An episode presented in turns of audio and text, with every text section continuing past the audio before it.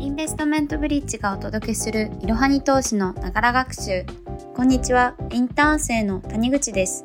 本日はいろはに投資の記事紹介です。ご紹介する記事はじゅうにがつじゅうさんにちに公開された エフエックス は儲かるの?儲けるコツよんせんを大公開、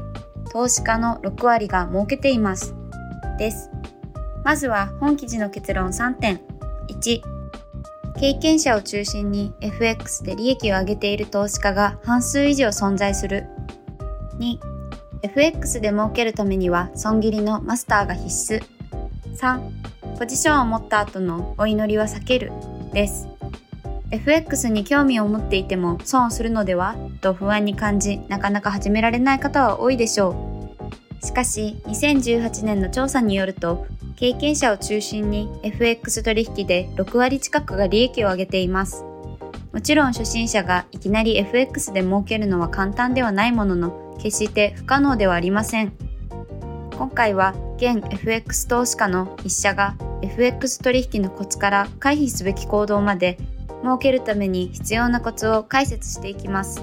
まずは エフエックス についてです。エフエックス とはフォーリンエクスチェンジの略称で、日本語の直訳では外国為替交換と言います。ただし日本では主に外国為替証拠金取引を指す言葉として使われています。日本円などの通貨を米ドルなどの他国の通貨に交換することを外国為替と言います。その中でも特に証拠金という担保になるお金を預けることでレバレッジをかけられるのが エフエックス 取引です。先物取引でも証拠金を担保にしますが、エフエックス は先物取引とは違い、決済期限がないため長期保有が可能です。そのため エフエックス は外国為替の中でも取り組みやすく、個人投資家に人気があります。日本ではせんきゅうひゃくきゅうじゅうはちねんに個人でも取引が可能な エフエックス 取引がスタートしました。エフエックス と株投資の主な違いは次の通りです。投資対象は エフエックス が通貨、株投資は企業です。投資できる時間は エフエックス がにじゅうよじかん可能、株投資は平日のくじからじゅういちじはんとじゅうにじはんからじゅうごじ、レバレッジは エフエックス が最大にじゅうごばいまで、株投資は最大約 さんてんさんばいまでとなります。エフエックス と株投資では投資対象、投資できる時間、かけられるレバレッジに違いがあります。エフエックス はにじゅうよじかんいつでも取引ができるため、忙しい方でも儲けるチャンスが多いと言えるのではないでしょうか。また エフエックス はレバレッジをかけた取引が一般的な点で、株式取引と異なります。株式でも信用取引の利用でレバレッジをかける取引はできますが、レバレッジをかけない現物取引が中心です。為替は株式に比べると値動きが小さいのですが、エフエックス ならレバレッジ最大にじゅうごばいをかけることで大きく儲けることも可能になります。日本の エフエックス 取引はにせんじゅうねんにレバレッジごじゅうばいの規制が入り、にせんじゅういちねんにはにじゅうごばいに限定されています。次に エフエックス は儲かるのかについてです。エフエックス 取引は儲かるのかという点について、過去から様々な議論がなされてきました。一般社団法人金融先物取引業協会の外国為替証拠金取引の取引顧客における金融リテラシーに関する実態調査にせんじゅうはちねんによると、調査対象の エフエックス 投資家のうちろくわりが利益を計上しています。ただし、本調査は全体の よんじゅうよんてんきゅうパーセント がごねん以上の取引経験者であり、またさんねん以上からごねん未満は じゅうごてんいちパーセント です。つまり調査対象の約ろくわりが取引経験さんねん以上の エフエックス 取引の中級者・上級者です。本調査は経験者中心の調査のため、初心者でもろくわりが利益を出しているということにはなりません。ただし、経験の蓄積により エフエックス 取引で儲ける確率を高めることができると解釈することができます。次に エフエックス で儲かる仕組み作りのコツよんせんを紹介していきます。 エフエックス で儲かる仕組み作りのコツとしては次のよんてんがあります。いち、損切りのマスター。に、少額でもリアルマネーでの取引。さん、市場のテーマの把握。よん、ポンドを取引しないです。それぞれ確認していきます。まずはひとつめの損切りのマスターについてです。エフエックス で儲けるために最も重要とされるのは損切りをマスターすることです。エフエックス 取引で ひゃくパーセント 勝ち続けることはできません。しかし、損を最小限に抑えて利益を伸ばすことで エフエックス ではトータルで儲けを出すことができます。損切りのポイントは次のみっつです。いち、エントリーの際にどの地点まで逆行したら損切りするかを決める。に、エントリー後に損切り注文を入れる。さん、損切り地点まで逆行したら損切り注文を執行するです。しかし、損切りは自らの決断の失敗を認める必要があるため、メンタル的なハードルが非常に高い行為です。手動による損切りは上級者でもためらうことがあるため、まずは逆差し値などを利用して自動的な損切り注文の執行をお勧めします。損切り貧乏という言葉がありますが、予定通りの損切りができていれば早期の退場には至りません。ふたつめの少額でもリアルマネーでの取引を行うについてです。エフエックス 取引の上達のためには、デモトレードではなく少額資金でも入金して取引することをお勧めします。デモ口座は エフエックス 取引になれるにはいいのですが、実際のお金を失うことがないため、本番の エフエックス 取引のようなプレッシャーを感じることができません。エフエックス 取引を始める際は、いきなり大金を投じるべきではありませんが、数万円程度でも入金して取引することで、取引の上達スピードは上がります。そのためには、最初の段階では、せん通貨以下の単位で少額の取引ができる エフエックス 会社の利用がおすすめです。みっつめの市場のテーマの把握についてです。為替市場ではその時々において市場を動かすテーマがあります。例えば、中央銀行の政策金利の動向、雇用統計や消費者物価指数の発表など、為替市場を動かす材料は様々です。テーマに沿う通貨ペアを選び、市場の流れに沿った方向にポジションを持つことで エフエックス で儲けることができます。エフエックス 会社のレポートやツイッターの為替関連のツイートを見れば、足元の為替市場のテーマはおおむね把握できます。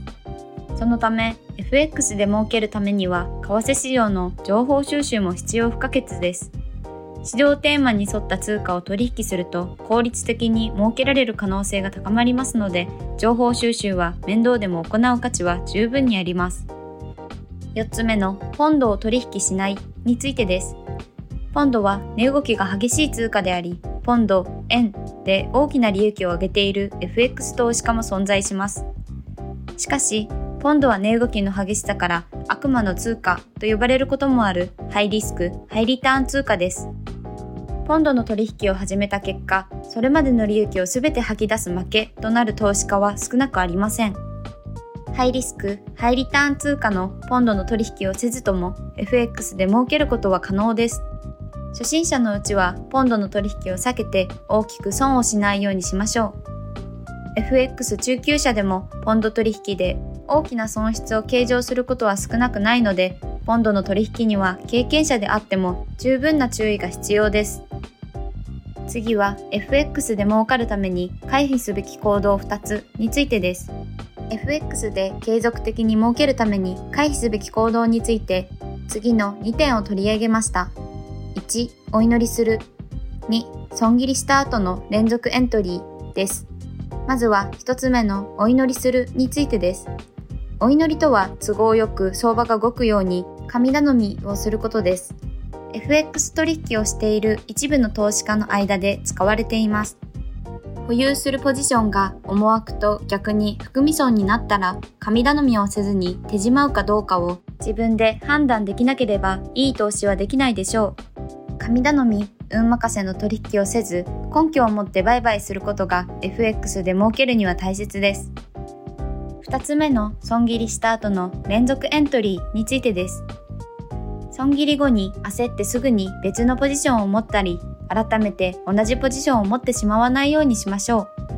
う。損切りを行った後は、一旦席を離れて連続エントリーを避ける方が無難です。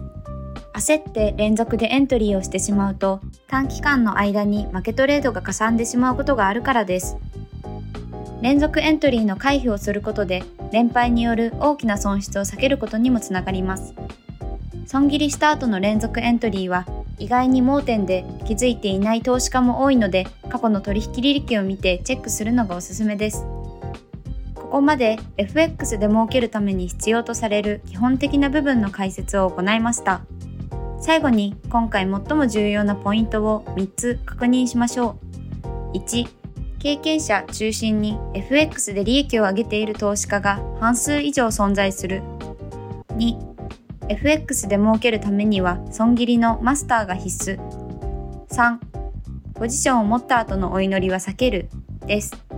にせんじゅうはちねんの調査結果からわかるように エフエックス で儲けている投資家は一定数存在しています。